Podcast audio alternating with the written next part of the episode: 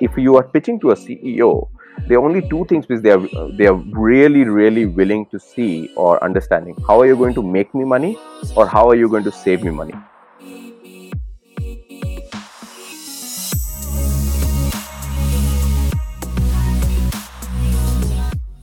Herzlich willkommen bei DEAL, dein Podcast für B2B Sales von Praktikern für Praktika. Today's episode we are recording in English because we have an English-speaking guest with the topic how to build a compelling B2B sales pitch and sales story. Today's guest is a seasoned sales expert and recently awarded with the 40under40 list on the Disruptive Minds. He has directly managed hundreds of salespeople around the world with the aim to help them unlock their sales potential. He was featured as a top 10 sales leader in India and belongs to the prestigious top 100 influencers on Twitter.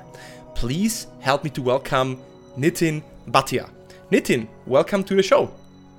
Thank you. It's my pleasure, to be honest. What a wonderful way to spend your time during these tough times across. Yes, exactly. I mean, it's tough times out there at the moment, actually. So we are recording this episode during Corona lockdown, also in India. So we're both in home office. But the relevance of this topic today is, I think, relevant, yesterday, today, but also tomorrow. And we're speaking especially about the sales story and how to create a compelling sales story. Mm-hmm. So Nitin, if you could just dive from your perspective into that, why do you think that a compelling sales story or a sales story as such is actually needed to succeed in sales overall? Well, I think it's, I love to actually relate most of the questions or anything which has been put to me to real life situations. You know, it's pretty much like if there was an example to be given, for example, if your mother had to give you a value about, why drinking juice is amazing for you, right? So she will give you a compelling story that, your father used to drink juices and look at him, he's so fit and he's so intelligent. So it's pretty much like what I did in this process was kind of related something to very close to the person who I'm selling to, and then also related the value which it brings. But I did not even try to sell at all, because by default somebody would want to become like someone, and to do that he has to follow a particular process. I think storytelling is a very integral part of any sales. It's not linked with B2C or B2B or even digital marketing, because it's pretty much like about you. You know, if you as a salesperson do not have a compelling story, I don't think so you will be convincing enough to sell. So, and it's pretty much like watching films. I was relating it to a simple example, like, you know what a superhero story would be like. There will be a villain, there will be a hero, he will save the world. The structure and the skeleton is always the same. However, it is the plot. It is, I'm getting goosebumps and I'm telling you this, but it is the plot. It's actually into the details of how it really happened, what really went through, what did he go through. All these things are something which we are very eager to know, and that what makes the story very compelling to listen or to watch. So same is the logic with sales as well. If you have a very strongly knit story about, you have identified a problem, or there was a problem which existed and you are solving that problem, and you're telling a great story about that problem, and then telling that how you can, and maybe you can paint a picture which your buyer can imagine, by default it will help you in terms of becoming a better salesperson. Exactly, and I love the reference you did on the hero's journey, kind of, right? The hero's journey story plot, where like the character is evolving, he needs to develop throughout the story in order to, slay down the monster or the beast and get the princess at the end of the day, right? Yeah. And with the character is evolving, and then you brought also this example with your with the parents that wants to pitch this juice to the child by not describing the features of the juice. Sorry to cut you down. It just reminds me of a very interesting episode which happened. So I was I remember it was my first ever college class, and one of my professors actually asked a question. So I come from a very small town, so of course this modern style of teaching was something I was not accustomed to, and he just comes into the class and he simply asks one question: tell me one thing which is not sales. And everybody stood up, gave random examples. Somebody says government service is not sales. Somebody went in and said that and then somebody gave a lot of examples, like fashion show is not sales, Bollywood is not sales, blah blah blah, and all that. However, one smart chap stood up and say, a mother feeding to a kid or to a newborn is not sales, it's love. And then the professor said this one beautiful line, and I'm sure you might have read it multiple places. It says, a crying baby gets the milk. And this was so there is no storytelling, there is no act. It's only a very straightforward gesture which sells the idea to the mother that this is the right time for me to feed the kid. So and you can now relate it to any situation, right? That if you're not acting well, if this show does not go well, if it is not recorded well, we both know that how much did we try to get proper internet to record this show because we don't want any glitches. So you can actually relate anything in your life with sales. And what you are touching a base on is basically that the child crying evokes emotion in the mother, which triggers a response that she wants to feed the child. Yeah. So then like crying equals emotions, and that is maybe a good way, of course, to frame storytelling. You need to tell stories, and you need a compelling sales story to evoke emotions, especially in the overcrowded markets that we are facing in all the SaaS markets and industries and B2B that we are in right now. Back to the example you brought with the juice, right? Mm-hmm. You said that the mother pitched the juice in a way that, look, which benefits your father has from the juice. Yeah. So immediately speaking about the problem that it fixes instead of the features that the juice has, kind of, right? What is then, from your perspective, the points that go wrong in storytelling? If you listen to maybe your salespeople, your team, or in companies you've been in your past, or the industries you are watching very closely, what is going wrong right now in the pitching and sales stories overall from your perspective? Well, I think so. I have been fortunate enough to work with different kind of salespeople. I've worked with very very open culture where we, for example, in my previous organization, we used to hire from all streams. So, of course, some people were having technical knowledge, some people were not having technical knowledge. But what I see now with a lot of seasoned sales professionals, those who come with technical knowledge, is because of the technical knowledge is so overpowering in their mind that before thinking twice, they kind of get into the technical aspects of the product or of the solution, which leads to features, leads to very, very, I would say, technical jargons, like it will enrich your database. It might, you'll have to link it to your servers and all these kind of languages. And honestly, as I said earlier, that the biggest mistake somebody makes is does not understand that who is listening to your pitch.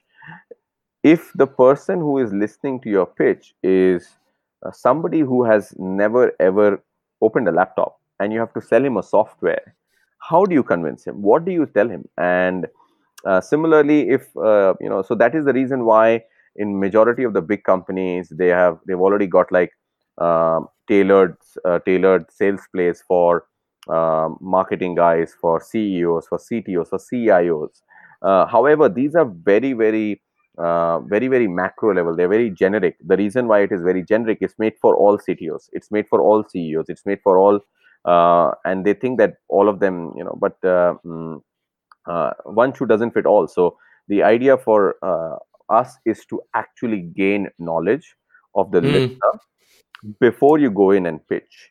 You should know a little bit of knowledge about the person you're pitching to, not linked with the company, because company is fine. You know, you will be able to research that. There's a lot of information. I think the people lack researching about who the person is, what kind of depth that person has, because accordingly you will have to change your tone, your style of talking, and also, of course, the content which you're going to relate or deliver in front of him. I love it, because what you say, and this is what I'm seeing as well, that salespeople in B2B think I'm selling to B2B, I'm selling to businesses, but the decisions are done still by people. So it's still like a people business. So of course, there's one part in preparing yourself about the company, reading the annual report and all the stuff, but preparing yourself for the person you will be speaking to is much more important, because there again, we speak about like this, basically about empathy, being able to think yourself into someone else's shoes. And maybe we can derail a little bit from the main topic, but I know what you are doing over in India. You have your own brand with Nitin Speaks, and you are pushing a lot of, I think, mantras and ideologies in sales. And I think one of your biggest takeaways that you want to take people away is that sales is something you can teach. Is empathy, especially in storytelling, you need to have empathy to create a compelling sales story. Is that teachable?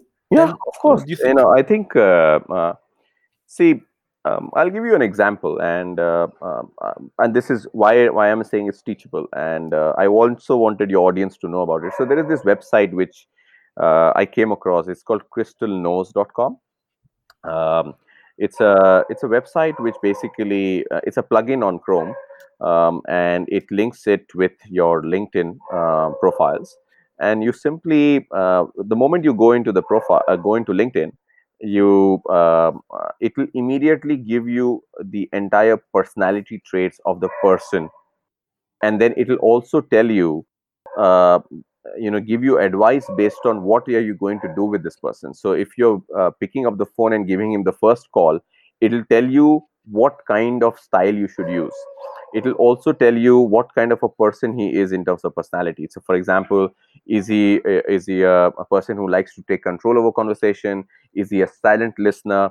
Is he a people pleaser? It'll give you all that information based on his internet presence.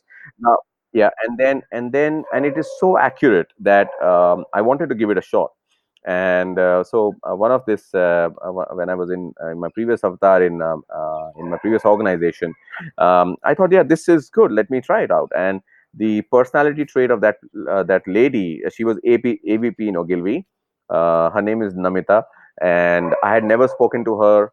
First call, completely. Got her number through somebody. I had no idea what she does. And of course, when I looked at her LinkedIn, I did not find any common traits between me and her with respect to like no college similarities, nothing. But it told me on the panel that she is a fun-loving person. She's very friendly, and she loves a joke, and she likes to have very casual conversation.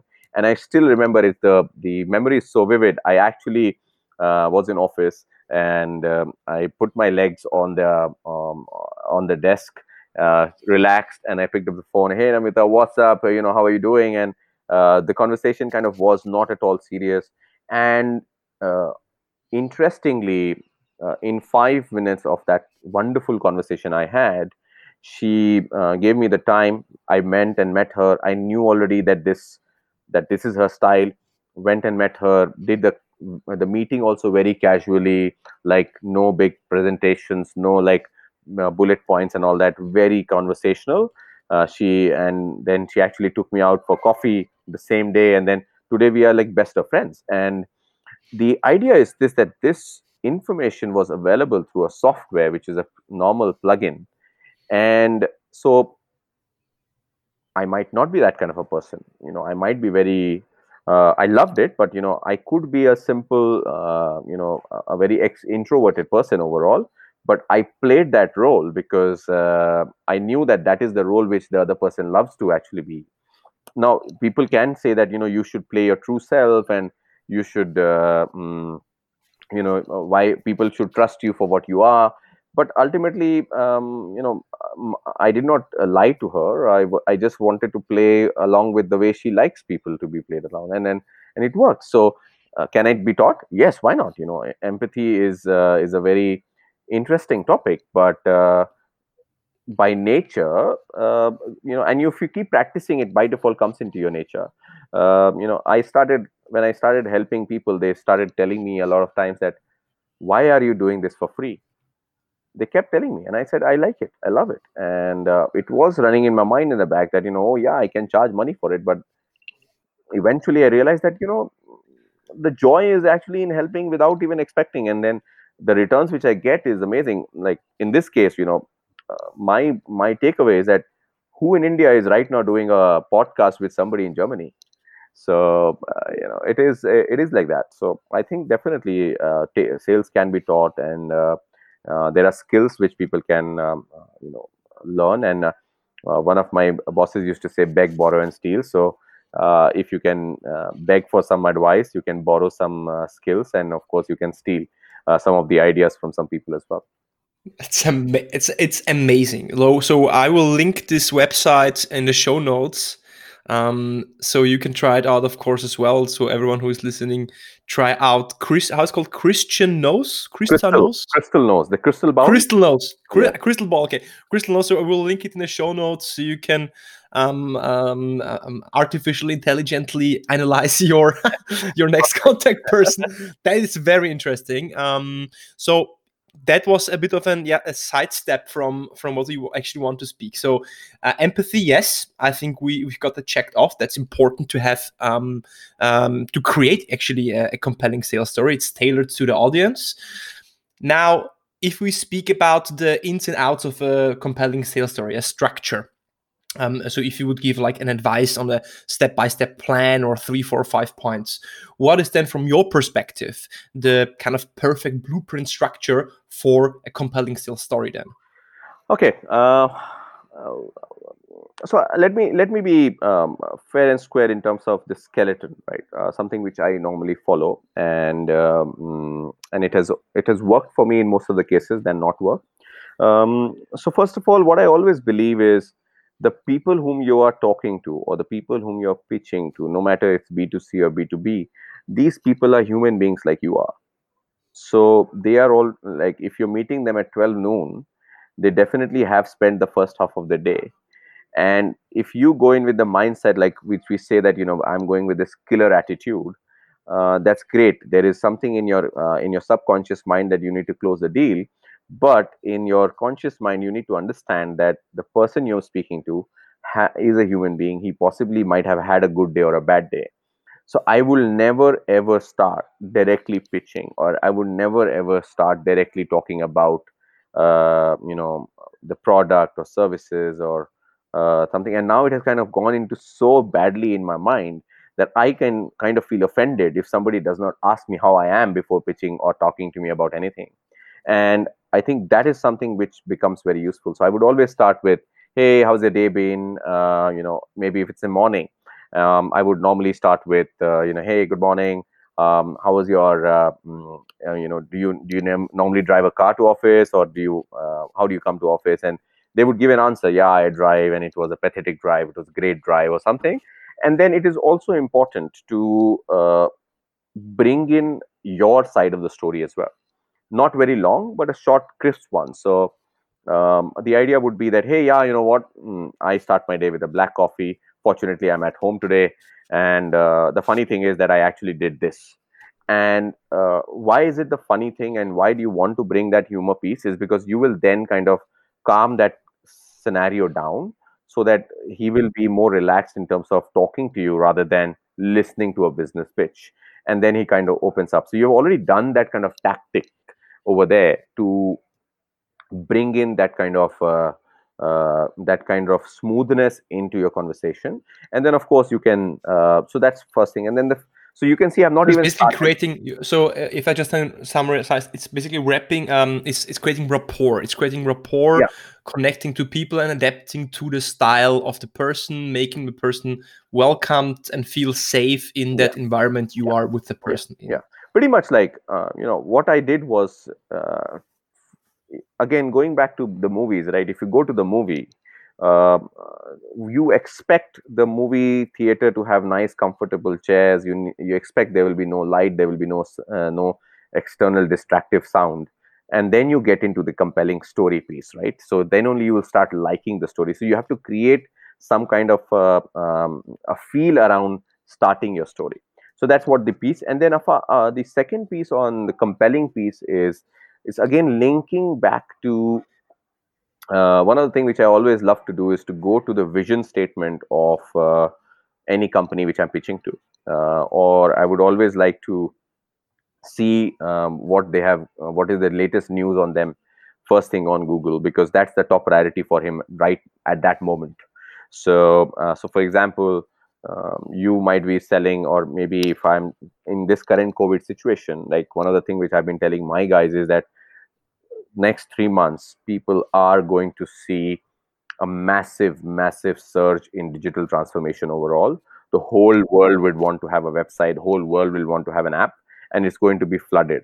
So in a situation like this, how do you bring that conversation? How do you put that through? So you put a referral story, you put a reference, and that reference could be, hey, I heard about this. So, of course, the reason why I got excited to give you a call is because of this reason. If maybe you don't have a good news, or they don't have a good news, then you can go, I went to your vision statement and I figured out that your vision as a company and our vision as a company are quite similar. You want to grow to this level, we want to do this, or you want to educate, we want to educate. So I think there is there is an interesting marriage which can happen. So now what you're trying to do, you're trying to create that we both are in the similar level, we both are in the same race. That kind of creates a very, very strong bond before we even talk about the product. Then and then comes in the situation that I heard or I foresee. Sometimes there is no problem indeed. You can't really go in and create a problem, but you can say that then you need to understand that what are you trying to sell here?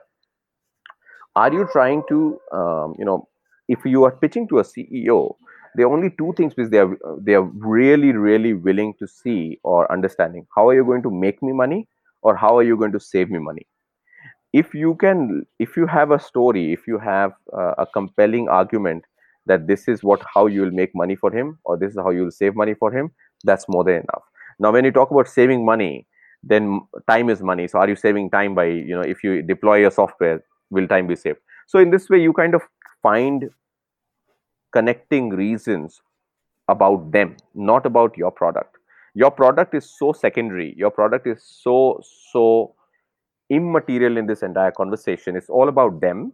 That's the reason why they say it's 80% listening and 20% selling, is because if you listen to the entire story, if you understand what their problem is, if you understand what their day-to-day does, then you can just simply fill in the blanks that, okay, hey, this is the place where we can fit in and help you in this way. This is the place where we can fit in and help you in this way. And then that's where you can create a compelling story. I mean, it seems very tangible and hands-on what you say. And I would love just to try it out with you, right? So like the 3 points. So it's like, first point is creating rapport. Second point is creating a reference point, relevance. And third point is already kind of either how I make you money or how I save you money. Yeah. Right? So those were 3 points. So let's play this out like in a little role play, okay? I will try to. Why not? This has never happened. I will try to use the Nitin style now. Yeah. Hi Nitin. So yeah, how are you doing today? How was your ride to work? Pretty good. It was Bangalore is a very, very tough city. Of course, right now been working from home, so of course not riding. But it's the whole day has been pretty good. Been a lot of calls, and of course. Was waiting for your call as well. So, and how you're coping with the situation at home, with home office? Do you have some rituals to keep yourself activated, or nothing much? Doing a lot of cooking and spending a lot of time with my son. So I've been a new father. So of course, learning the parenting skills as well. Okay, great. Listen, Nitin, I've been doing some research actually previously before our conversation, and I've read this article that your company is planning to expand to different markets in Europe, which I found quite interesting. So maybe tell me a bit about how you're going about that. Like, what are the challenges with your expansion plans at the moment? Yeah, well, it was a very exciting announcement, to be honest. We spent a lot of time, about 6-7 years, in terms of ensuring that we are so stable that we can experiment with new markets. And finally, you know, the blueprint was ready, and we were going to launch. And suddenly, this COVID happened, and it's kind of very difficult in terms of knowing how things are. I hope things are okay with you. I think you're calling from Austria, right? So I hope things are okay with you. So, you know, for us, Austria is also one of the markets. It might not be as big, but overall Europe is really promising. I don't know how things will turn out after COVID. But, you know, you can tell me if the businesses are running properly, and if at all it is, then we will go ahead with the plan. I think that COVID is impacting all of us in all industries. There are some exceptions where companies have even more work than right now. Maybe companies doing some masks, you know, or lung machines, breathing machines, but overall it's impacting the whole business, right? And this is actually why I wanted to speak, because what we think is that you're actually wasting a lot of money with your expansion strategy that you've been describing. And we feel that if you would implement XYZ, then there is a considerable cut in costs possible when it comes to expansion strategy XYZ, right? So that's why I wanted to ask how you feel about that. So cut, right? You make a, so that was kind of so 1.3 rapport, creating relevance, and then trying to create this solution, this fictive solution right now. The question that now pops into my mind, and maybe the audience is asking as well. So it was a quite nice chat, but when do we really speak about the problems we solve, the features, the benefit? So I can actually tell you the three places where I was expecting something, but I did not get in return, for example, or I would have done it differently. One is when I said I'm a new father, and I was expecting you to say congratulations, for example, that kind of immediately... I don't know if you did it deliberately or not, but you have congratulated me like 10 times before. But that is one thing. Second thing is, they said, when I mentioned that there are situations and how things are happening, is a curious question from my side, because I have no idea how things are running. And I'm speaking to somebody. So I'm already doing my research as I'm speaking to you. So you now got me in, you first of all. So you could say that, you know, in a situation like this, let me tell you, and this is the part where we say credibility, and this is the part where we kind of reference, is that, you know what, in a situation like this, similarly to yours, I also consult with X, Y, and Z in India, and while they have an existing business over there, this is how we are helping them. That's part number one. And part number two, for you, you know, considering we have a very strong network across Europe, and we are digitally connected everywhere, for example, we could help you connect with your prospects much faster and quicker, even if you do not have physical presence, so that you can present or prepare yourself in a much better situation before or after, before, you know, by the time all this ends. So it kind of creates a situation where, first of all, you have created a platform that you need me now and not after the situation. That's part number one.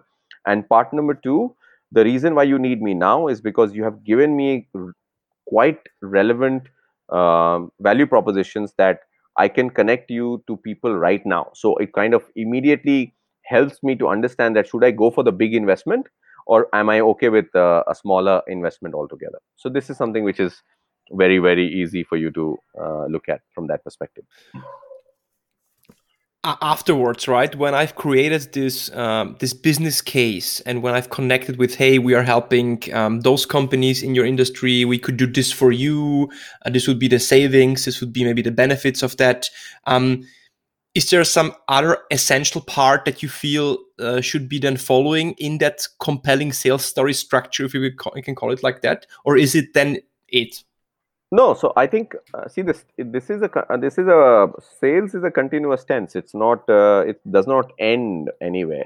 So I would not say that it is ending. You have to understand that. So there are different people have different styles. Some people want to pitch and just stop, like, this is the best I can do, or this is my best pitch. So if you want to buy, then buy, else then either the door is for us. But to understand that if people are willing to invest in you and they want to keep this conversation going, you need to also respect that and give them information which possibly is relevant for your own benefit also at the same time. It cannot be only talk. You need to kind of because it's always be a balance of now I have told you this, does it make sense? Or now when I have given you this information, or I have told you that we can help you in this way, does it excite you? And you kind of get an affirmation again and again, and that is the beauty which is there when you are not watching the movie or not watching a movie. In movie, it's only one-sided, right? You see the movie and then you decide during the movie it's not good or bad, but you cannot tell the actor that you act better. But here, if you understand that that this person probably did not like my pitch or did not like this value proposition, then it's always good to confirm that, and then you have so many armories with you that you can use the second one or the third one or the fourth one, and it continues till the time he's not convinced. That's the reason they say that I will not listen no for an answer, is because you kind of have all these objection handling skills which you have learned over a period of time, and any doubt which is there in his mind is an objection. So I would rather be asking and saying, are you convinced? And if he says yes, then I stop my selling and I immediately say, perfect, so are you willing to buy? And then another set of objections come. Makes sense. So the last step is then just basically to confirm if there is value, if he's convinced that your solution is suitable for fixing that identified problem. I think you should, every step from the moment you start talking business, every time you say something, you reaffirm whether he heard it and take an attempt that he sells it to you. From his own mouth, that he formulated from in his own words, so you also understand. I think it's very important what you mentioned. The question is, really, how will it help you? Yes, how will it help you? Because then you really hear what's stuck in the mind of the person and how the perceived value is actually really in the eyes of your partner, of your negotiation partner, your business partner, whatsoever. To make this really, maybe even a bit more tangible, what you are suggesting here is a structure where you're speaking a lot about the other person, the other business. Like, you're speaking about your partner, not about yourself. Like, basically, you're not speaking at all about yourself. I feel you, and I think this is a very important part to turn the tables and speak about the other person, because if I'm speaking about myself, eventually the other person will stop listening. Yeah. Help our audience deconstruct really the psychological component behind that. Why this turning of perspectives, speaking about the other person, is so important, especially right now? Well, I think from a psychological standpoint, it is very critical to understand that until and unless you are able to solve his day-to-day problem, or if until and unless you are able to show him or paint a picture of what your service or your product or your company can offer to him, even in the long run, and is that aligned to his actual goals or his overall goals, he will not be interested in you or in your product. Luxury is not what people are able to afford in modern day world when it comes to B2B. There might be some businesses where it can, but the overall area of issue is that psychologically, the first thing which runs in anybody's mind is, how can this help me, and how will it help my team, or how will it help the overall organization? Because that's where the money comes from. That's where the money which comes in his accounts is through that particular company itself. So the organizational goals are always on the top priority. So if you are, so if they don't have a buy-in, first of all, from a psychological standpoint, they expect you to have full buy-in in terms of what they are doing. And then they should have the same buy-in into you. That's the reason why most more established companies have to sell less, is because they already have a very strong proven record. But when it comes to newer companies, they have to actually name drop again and again so that they can build that trust. So trust is also a very big psychological factor, that 10 other people have trusted in them, and I can also trust him. Well, when I can just distill one, the most important part you said the last minute, it's everyone asks himself, what is in for me? Like, how will this help me? How I will benefit from this? So your whole pitch, the sales story, the ultimate aim of this is really to answer that question of your partner, your business partner, what is in for me? How will this help me achieve my own goals? Maybe is that something that you would underline as well, or is there anything else that's more critical? No, I think it is.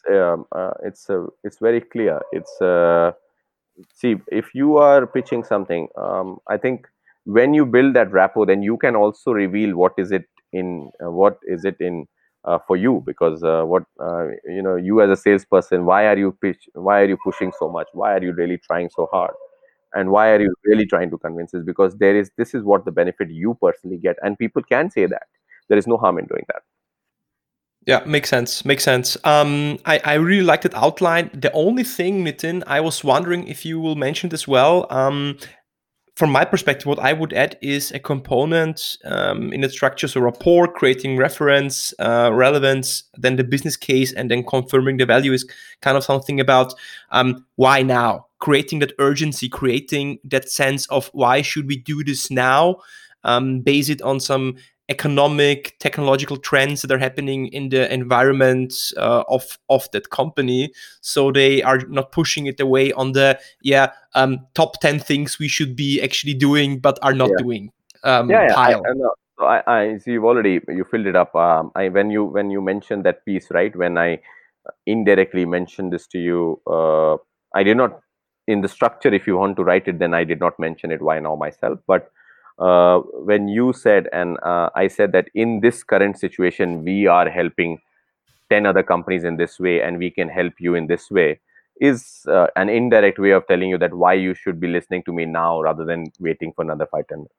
So it's the same thing, it's only about the using that phrase. I think I did not do that.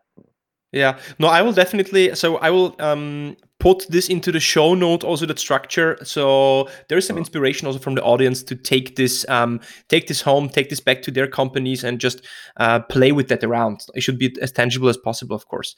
Nitin, you as a seasoned sales expert, being in Europe, being in Asia, being in India, being all around the world, you've seen so many people succeeding and not succeeding, and companies growing and shrinking and losing business and winning business. Is there anything else that you would give as I think it's a tough question, but your tip in how to succeed in today's world when it comes to B2B, especially in the storytelling part? Is there one takeaway for the audience from your perspective? It's a tough one, actually. You cannot have one single story which can sell to all. So I think... I will give you one advice, and this one was I had put it across on my Instagram, and then one of the offices in France actually put that on their wall, and then they sent me a picture. And this is nothing to do with storytelling, but nobody buys from somebody who is not excited. So before or anything, you might go completely wrong. You might pitch the wrong product. You kind of go completely off the track. You pitched a CMO presentation to a CEO or vice versa, and you kind of did a lot of mistakes.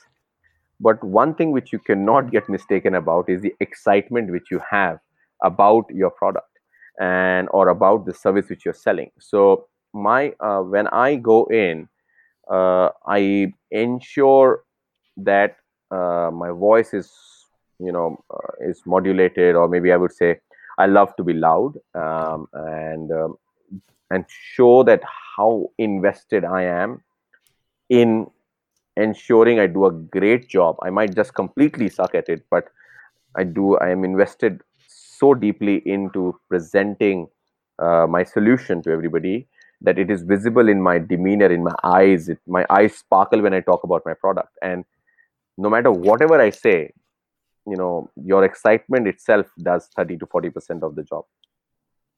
I 100% agree, Nitin. If you are excited, then automatically you create this psychological bias, you triggered bias. If that guy is excited, this product must be good as well.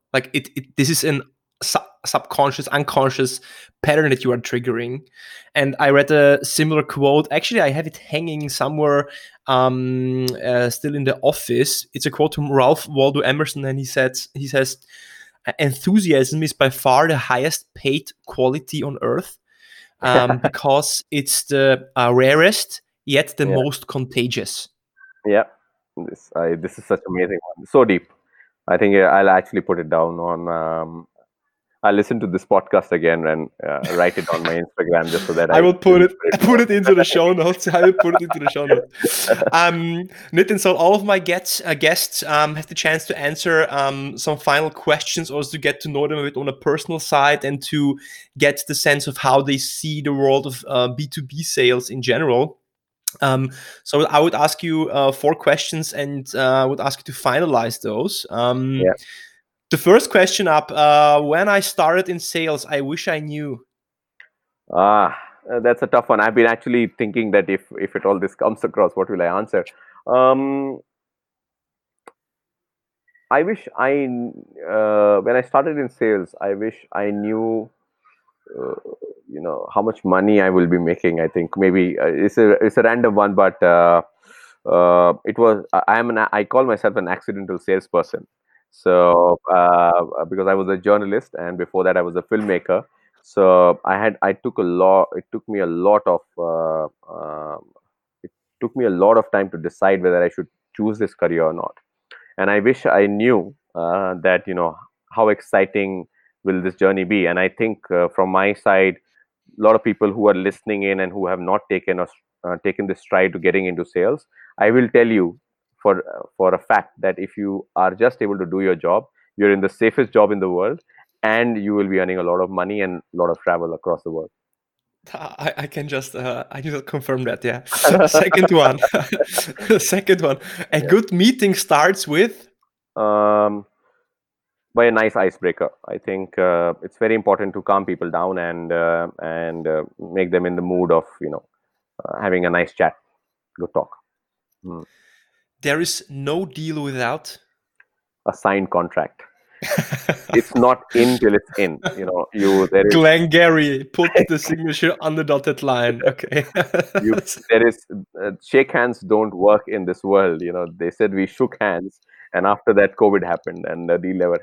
So and now we can't shake hands even, so we need to sign. Okay, and then I have the final rapid 4 questions. Short questions, short answer. Best advice you've ever gotten, Nitin? Never give anything for free. I think I know it's a short answer, but I can quickly tell you what it means. It means that if somebody has asked you for an email, you have to ask something in return. So you can say, yeah, I'll drop you an email. Would you be able to give me time at 4:00 after that? So, get something 100% back in agree. Always. Yeah. To keep the balance in the relationship, tit for tat. Yeah. The worst advice you ever got? Worst advice I ever got. I think none of the advices were worst ever, but I felt that anybody who tells you that. It's a tough one, to be honest, because somebody gave you an advice, there would be some merit to it. I think one which basically did not stick with me, I would say, is somebody came and told me that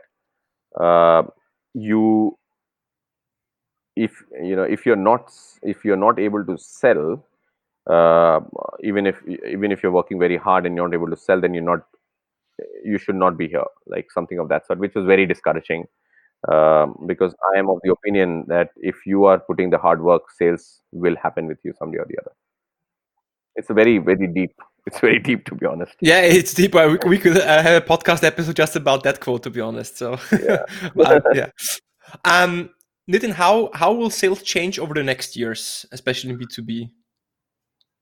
I think there will be a lot of reliance on digital transformation overall. We are already seeing how video conferencing and all these things have become like our go-to tools. I barely do any calls over the phone anymore. So, but I think B2B sales will be accustomed and accompanied with digital marketing. A lot of lead nurturing will be automated going forward. It will be very, very AI will help in terms of tailoring it out so that before the person even picks up the phone and you speak to that person, there is a lot of work which is already done in terms of informing him what your product does and what how the world works. But apart from that, eventually it will be the people who will be signing contracts. It will be the people who will be doing negotiations. So that will not change. But it's only this that the sales cycle would diminish. There'll be less travels. People will be more open to do video conferences and more open to hear it online, and that means salespeople will become efficient automatically. There will be no doubt in my mind that somebody who would say, it will be very hard for me to hear to someone saying that, hey, I did one meeting in a day. What did you do the rest of the 7 hours? So they cannot justify by saying that I was traveling, because that is not going to happen anymore. And we'll be speaking to robots only in some years, or will it be human beings? I said that, negotiations will still happen with human beings. Robots might be able to do a lot of manufacturing related jobs. You might be ending up selling robots, of course, but robots will still be sold to human beings. Okay, so our jobs are safe. That's good. Yeah. Personal note: what is your favorite movie and why? As a filmmaker, I'm really the expectations are high on that question. For you. Yeah. No. Please don't do that. I wanted to keep it very sales centric, so I want to tell you that one of the best movies which I really watched at a very early age was Catch Me If You Can. I think that movie by Leonardo DiCaprio just showed the world what can happen. And the reason why I specifically like it is because there is this one scene. He is admitted into college as a student. However, he's just wearing a different blazer because he could not afford the uniform. And he goes inside and he starts teaching in that class instead of sitting in the students. And he kept on teaching for 1.5 months. And that itself shows so many things. Of course, he was a con man and all these things, but confidence, content. And if you have a stage, anybody will be happy to listen to you. And it's an example of that you can find positive in every negative situation. So he wasn't able to afford this cool outfit, but he utilized that being different in selling himself as a teacher. Yeah. So that's nice. Nitin, cool. I genuinely liked our conversation because what I really feel, I don't know what you think, that the way how we perceive sales is less technical and about manipulation or scripts and how to push someone across the line, but it's really about understanding the person, the soft side of things, the empathy, turning the tables. We are speaking to people. We are although it's business to business, we should call it business to people, B2P. This is the exciting part, and I really like to connect with you on those topics genuinely, and I'm sure that there are a lot of takeaways for the audience, and maybe in some months we do a follow-up on that part, because this is something that and you mentioned that, and this is maybe a good wrap-up as well. No matter about AI and digitalization, we'll be still speaking to people, and the social skills and the skills of empathy, the social intelligence. This is the key traits that every salesperson should be fine-tuning, and not some scripts and what to say and objection handling techniques. So that fulfills me a lot to speak about with you about this. Nitin, thanks a lot for being on the show. I will put everything into the show notes as well, so you can read up all the things that we've shared with Nitin. And yeah, it was a pleasure for me and my friends. Thank you. It was thoroughly very, very interesting. There were some interesting tips, and of course, please send me that quote which you just mentioned. I personally enjoyed because this was not any other conversation. You put me on spot a couple of times, and you asked me some questions which were like really took me back to the memory lane. So really enjoyed the conversation overall, and I wish you and your show all the best. And I hope that you get one of the best salespeople across the world coming into your show and giving some great advice, and I would look forward to hear to them as well. So thank you very much, and it was definitely a pleasure to be on the show.